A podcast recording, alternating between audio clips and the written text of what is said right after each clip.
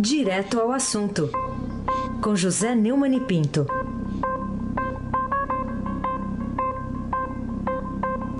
Neumani, bom dia.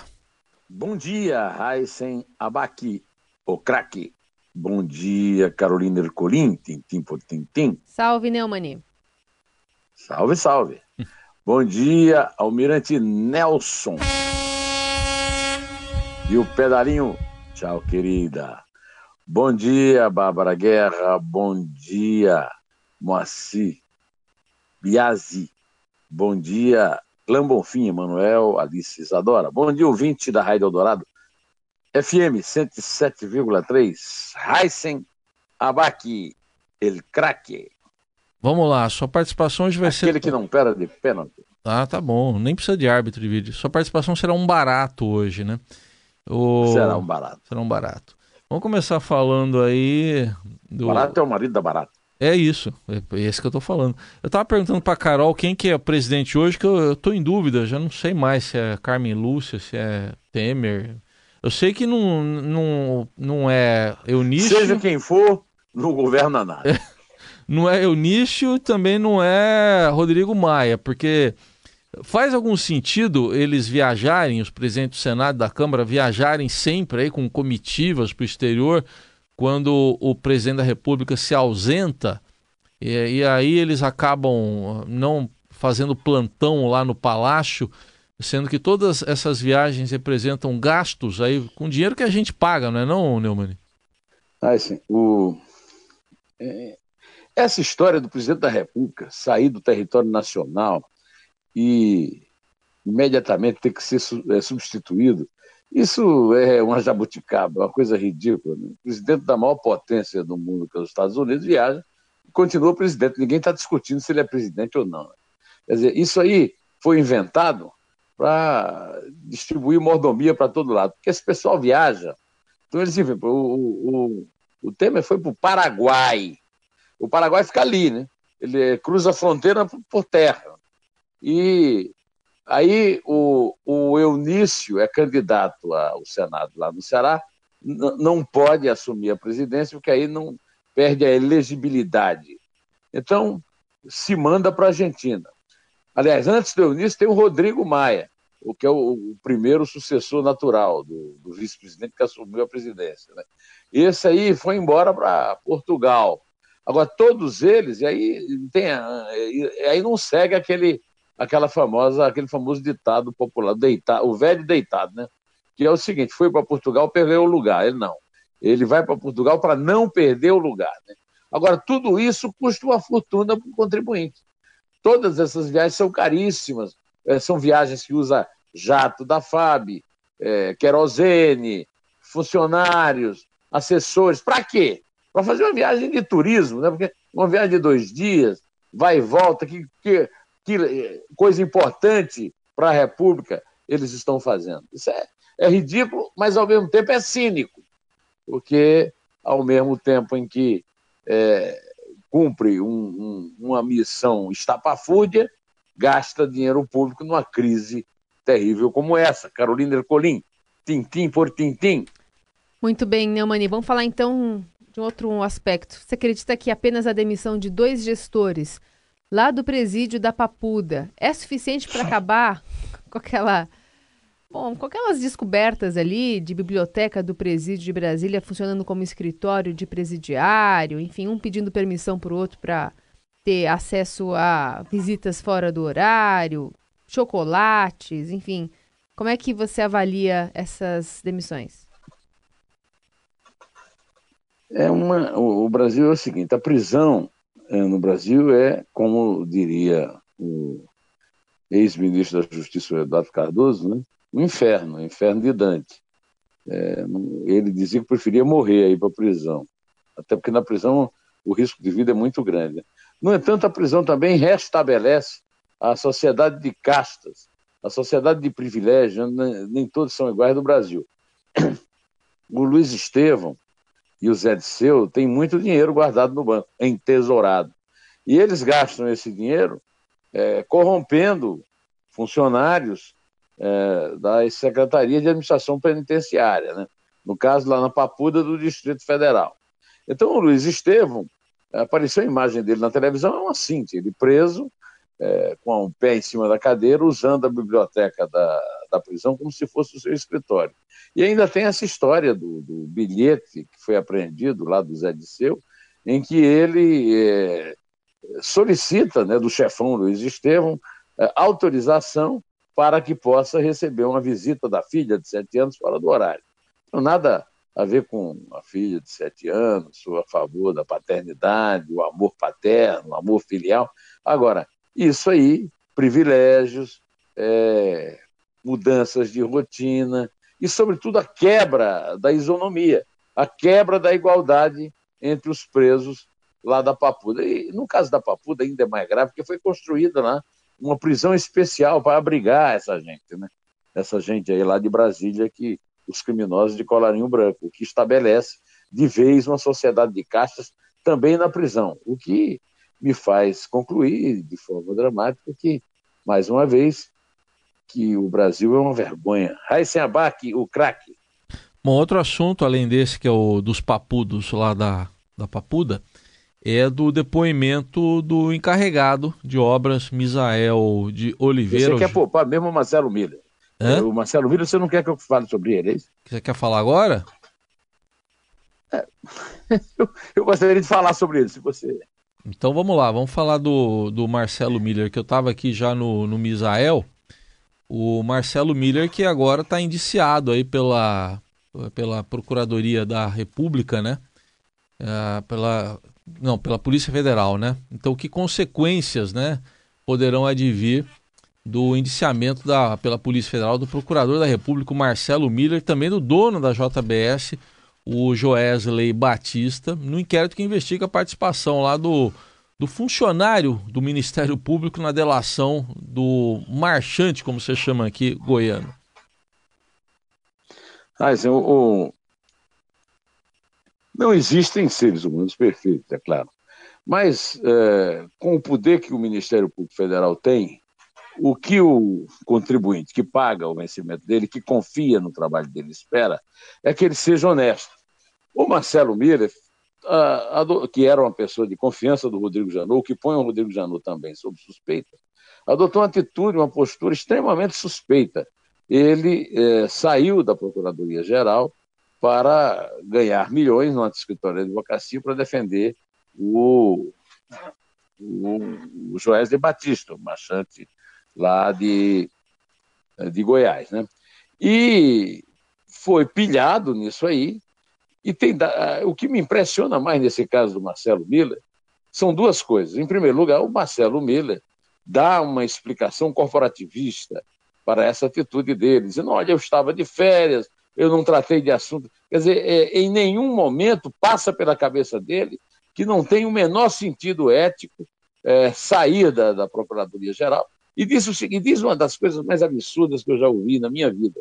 Quer dizer o seguinte, não, eu não, é, eu usei minha experiência profissional, eu não usei informações da Procuradoria. É como se é, você aí aqui na rádio não usasse a sua experiência de jornalista em outras emissoras. Quer dizer, é uma coisa absurda. Você consegue dividir a sua personalidade. Outra coisa é, extremamente surrealista é o fato de que até hoje ainda que tenha passado por prisão, que esteja em prisão domiciliar, o Joesley Batista não contou como é que ele ficou milionário. Não deu as provas para mostrar por que, que o Lula e a Dilma é, o, o, o, encheram de benesses e o transformaram de um açougueiro de porta de, de, uma, de uma porta lá em Anápolis no maior produtor de proteína animal do mundo, Carolina Ercolim, tintim por tintim,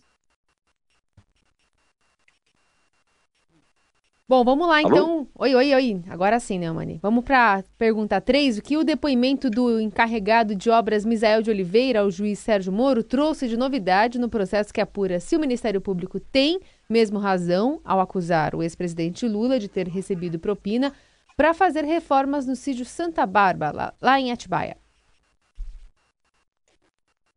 É, o, o, é, cada vários depoimentos, eu falei no Itamar, o militar, agora veio o Misael, né? vários depoimentos deixam óbvios que realmente a, a, a posição do Lula lá naquele sítio era uma posição de dono. O que é que Dona Marisa estava lá dando ordens para o Misael, lá da OAS, é, para é, um sítio que não é dela, mas do Fernando Bittar. Aliás, eu, eu, eu notei uma coisa interessante, Carolina, é que o, o, o Misael é, disse é, que tinha encontros com a dona Marisa, e então, o, o, na defesa, o, o, Zanin, que é o advogado do Lula, é, disse que o, o sítio era só do Fernando Bittar. Mas não era do Fernando Bittar e do sócio dele, o Jonas Fassuna? Como é que o Jonas Fassuna sumiu dessa história? E por quê? É tudo muito suspeito nessa história do, do sítio, e tudo que aparece na história do sítio só prova que o Ministério Público tem toda a razão. Que o Ministério Público é, diz que o Lula pegou propina da OAS e da Odebrecht para reformar o sítio e que é, ocultou patrimônio. Então, é, eu não estou fazendo nenhuma acusação aqui, eu estou só estranhando é, duas coisas. Por que, que o Misael, funcionário do OAS, teria interesse em prejudicar a Marisa ou Lula? E a outra coisa, cadê o Jonas Suassuna nessa história? Em Raíssen Abac, o craque? É. No passado, outros escândalos já tivemos motorista, caseiro, né? Eram tratados como heróis. Esse aí, ah, né, também. Esse aí é mais um que apareceu agora. O, o Neumann, e o que que o mundo, vamos falar de uma notícia internacional que está assim é, mobilizando aí várias ONGs principalmente. O que que o mundo pode esperar de uma potência como os Estados Unidos, que é tida como modelo de democracia, é, quando ela reprime a imigração com métodos nazistas desumanos, como esses aí do presidente Donald Trump separando pais de filhos? Eu fiquei muito impressionado, eu, a Melania Trump e a Barbara Bush, né? e muitos é, legisladores, muitos deputados e, e senadores americanos, com uma atitude simplesmente estúpida, desumana, cruel do Donald Trump, que é um elemento é, feroz e nocivo ao bem-estar comum, né? separando filhos dos imigrantes. É, e, e, baseado num, um argumento, dois argumentos é, absolutamente fora de qualquer é, humanidade, de qualquer sensibilidade. Né? O primeiro argumento é que o, o imigrante está cometendo crime de invadir o território americano, portanto, deve ser tratado como criminoso. E o segundo argumento é de que a culpa é dos democratas que aprovaram uma lei e que ele está cumprindo essa lei. É, o, o, Trump mente descaradamente, não enfrenta a imprensa, está sempre falando através de é, posts né, do, do Twitter, né? E, e, quando, a, e quando fala, né, a, mente dizendo, é, dando informações, por exemplo, nessas, nesses posts agora sobre esse caso, ele mentiu sobre a Alemanha. A Alemanha tem combatido a, a violência e ele tem dito que a presença dos, dos imigrantes da Alemanha tem aumentado os índices de insegurança, o que é mentira. Então, é absolutamente lamentável para a humanidade viver no planeta é, em que o mais poderoso político desse planeta age dessa forma. Carolina Ercolim, tintim por tintim. Neumani, queria saber sua opinião sobre quem, afinal, tem razão nesse conflito jurídico entre o CAD e a NTT sobre a legalidade ou não do apelamento do frete de cargas rodoviárias, né, que foi prometido pelo governo para resolver aquele impasse criado pelo recente bloqueio das estradas pelos caminhoneiros, que criou uma pane seca crise de abastecimento ou de desabastecimento de alimentos aqui no Brasil. O Estadão está dizendo que na primeira página lá no alto, né, tem mais notícia até que a Copa tá? abaixo logo do salário, que a tabela de frete elevará os custos em 53 bilhões e 200 milhões de reais. Né? É, essa, esse custo é um custo, é, é, é um impacto que a sociedade brasileira não aguenta na, na atual circunstância, nessa crise. Mas o que eu acho mais grave do que isso ainda é o fato de que é, é ilegal completamente ilegal. Né? Essas estimativas foram feitas, segundo o Estadão, por duas associações de produtores que respondem por 80% da comercialização da soja no país. Agora, é uma guerra entre setores que estão defendendo as suas corporações, defendendo suas corporações privadas, e a conta quem paga é o contribuinte. O governo Temer não tem, é, não tem moral, não tem autoridade para definir a questão. A questão fundamental é que é ilegal. O tabelamento de preço é contra o. Ao, ao contrário do que diz a NTT, como você disse, Carolina, é contra a economia de mercado, a livre concorrência. Raíssen Abac, o craque. Bom, outro assunto aqui, uma investigação contra o presidente Temer, aquela do decreto dos portos, o Neumann. Será que tudo que o presidente tem a dizer a respeito das evidências de que a empresa Libra, e não a Rodrimar, como se pensou no início, foi de fato beneficiada pelo decreto dos portos, que ele próprio assinou e que envolve pelo menos dois amigos muito íntimos dele, ele só diz que não passa de um episódio de ficção policial? É, não é um episódio de ficção policial, e aí precisa também ter umas coisas é, meio absurdas, né? meio surrealistas, é, como um fato de que um desses amigos, o, o coronel João Batista Lima, filho da PM, aposentado da PM, continua sem dar o seu depoimento a respeito das evidências que aparecem. Agora a Polícia Federal está dizendo, é, num novo relatório, né, foi, eu vi ontem no Jornal Nacional, que a, a, a Rodrimar, que estava sendo investigada, não foi tão beneficiada, que foi beneficiada mesmo foi a Libra. E eu tenho falado da Libra. Você é testemunha, né? Você, Carolina, nosso ouvinte, o Nelson, todo mundo, que eu tenho falado da Libra aqui. Mas também não acredito na inocência da Rodrimar. É, esse pessoal todo está envolvido nesse negócio do Porto. O Temer está e os amigos dele também. Não dá para esconder. Carolina Ercolim, tintim por tintim. Muito bem, Neumann. Então vamos para a última questão de hoje. É, o que você nos tem a dizer sobre a compra do silêncio de Eduardo Cunha, que também tem sido mantida à, à tona no mar de lama de tantos escândalos envolvendo o governo e o MDB? As baratas estão aparecendo. Lembra que eu falei das baratas? O Jornal Nacional de quinta-feira, no dia 14 de junho, é, editou né, uma notícia segundo a qual a Polícia Federal afirma que há indício de que Temer avalizou o pagamento para a compra do silêncio do Temer. Uma frase que o, o do Cunha, aliás. Uma frase que o, o Heisen gosta muito. Tem que manter isso, viu? Que eu acho que, na atual circunstância, é a frase que melhor resume a situação na política brasileira. Né?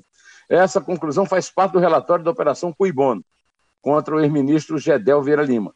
O delegado Marlon Cajado concluiu que há indícios de que o ex-ministro atuou para evitar a delação de Funaro. A Polícia Federal disse que a suposta compra de silêncio era de interesse de quem tivesse praticado o crime, junto com Cunha e Funaro. Aquele pessoal que o Rodrigo Janot, né, o, o, o protetor do Rodrigo Mira, chamava de quadrilhão do MDB. Eu venho acompanhando e comentando esse assunto, o mercado paralelo de delações. As baratas estão aparecendo, nunca é uma só. Cada dia aparecem mais baratas. E aí fica a pergunta: quem mais pagou pelo silêncio e pelas omissões? E o que mais foi omitido nas delações? Ou, ou melhor, nas omissões premiadas. Carolina Ercolim. Bom, meus amigos, estamos aqui para nos despedir e eu, eu gostaria de pedir ao Almirante Nelson para homenagear as baratinhas que estão voando por aí. É o baiano cantando uma marchinha do carnaval do português Mário São João Rabelo, que foi gravada quando nem o, nem o bisavô do Reis tinha nascido é, em 1917, ano da Revolução Russa. Vamos ouvir então a Baratinha, marchinha de carnaval, com baiano, almirante Nelson. A Baratinha, canção carnavalesca, gravado pelo baiano e o corpo de coros para Casa Edson, Rio de Janeiro.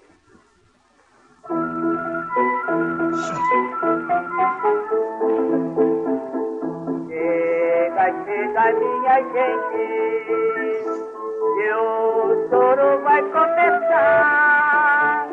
Repara como é gostoso este samba de matar. A baratinha, a baratinha, a baratinha bateu asas e voou. A baratinha, ai, ai, a baratinha, ioiô, a baratinha bateu asas e voou. A baratinha, a baratinha, a baratinha. Se a baratinha voar por aí, você vai matar a baratinha ou vai gritar e correr? Carolina Ercolim, tintim por tintim. Melhor correr, né? Mais Já seguro. correu? então conta, conta. Conta que eu também preciso correr da baratinha. Então vamos.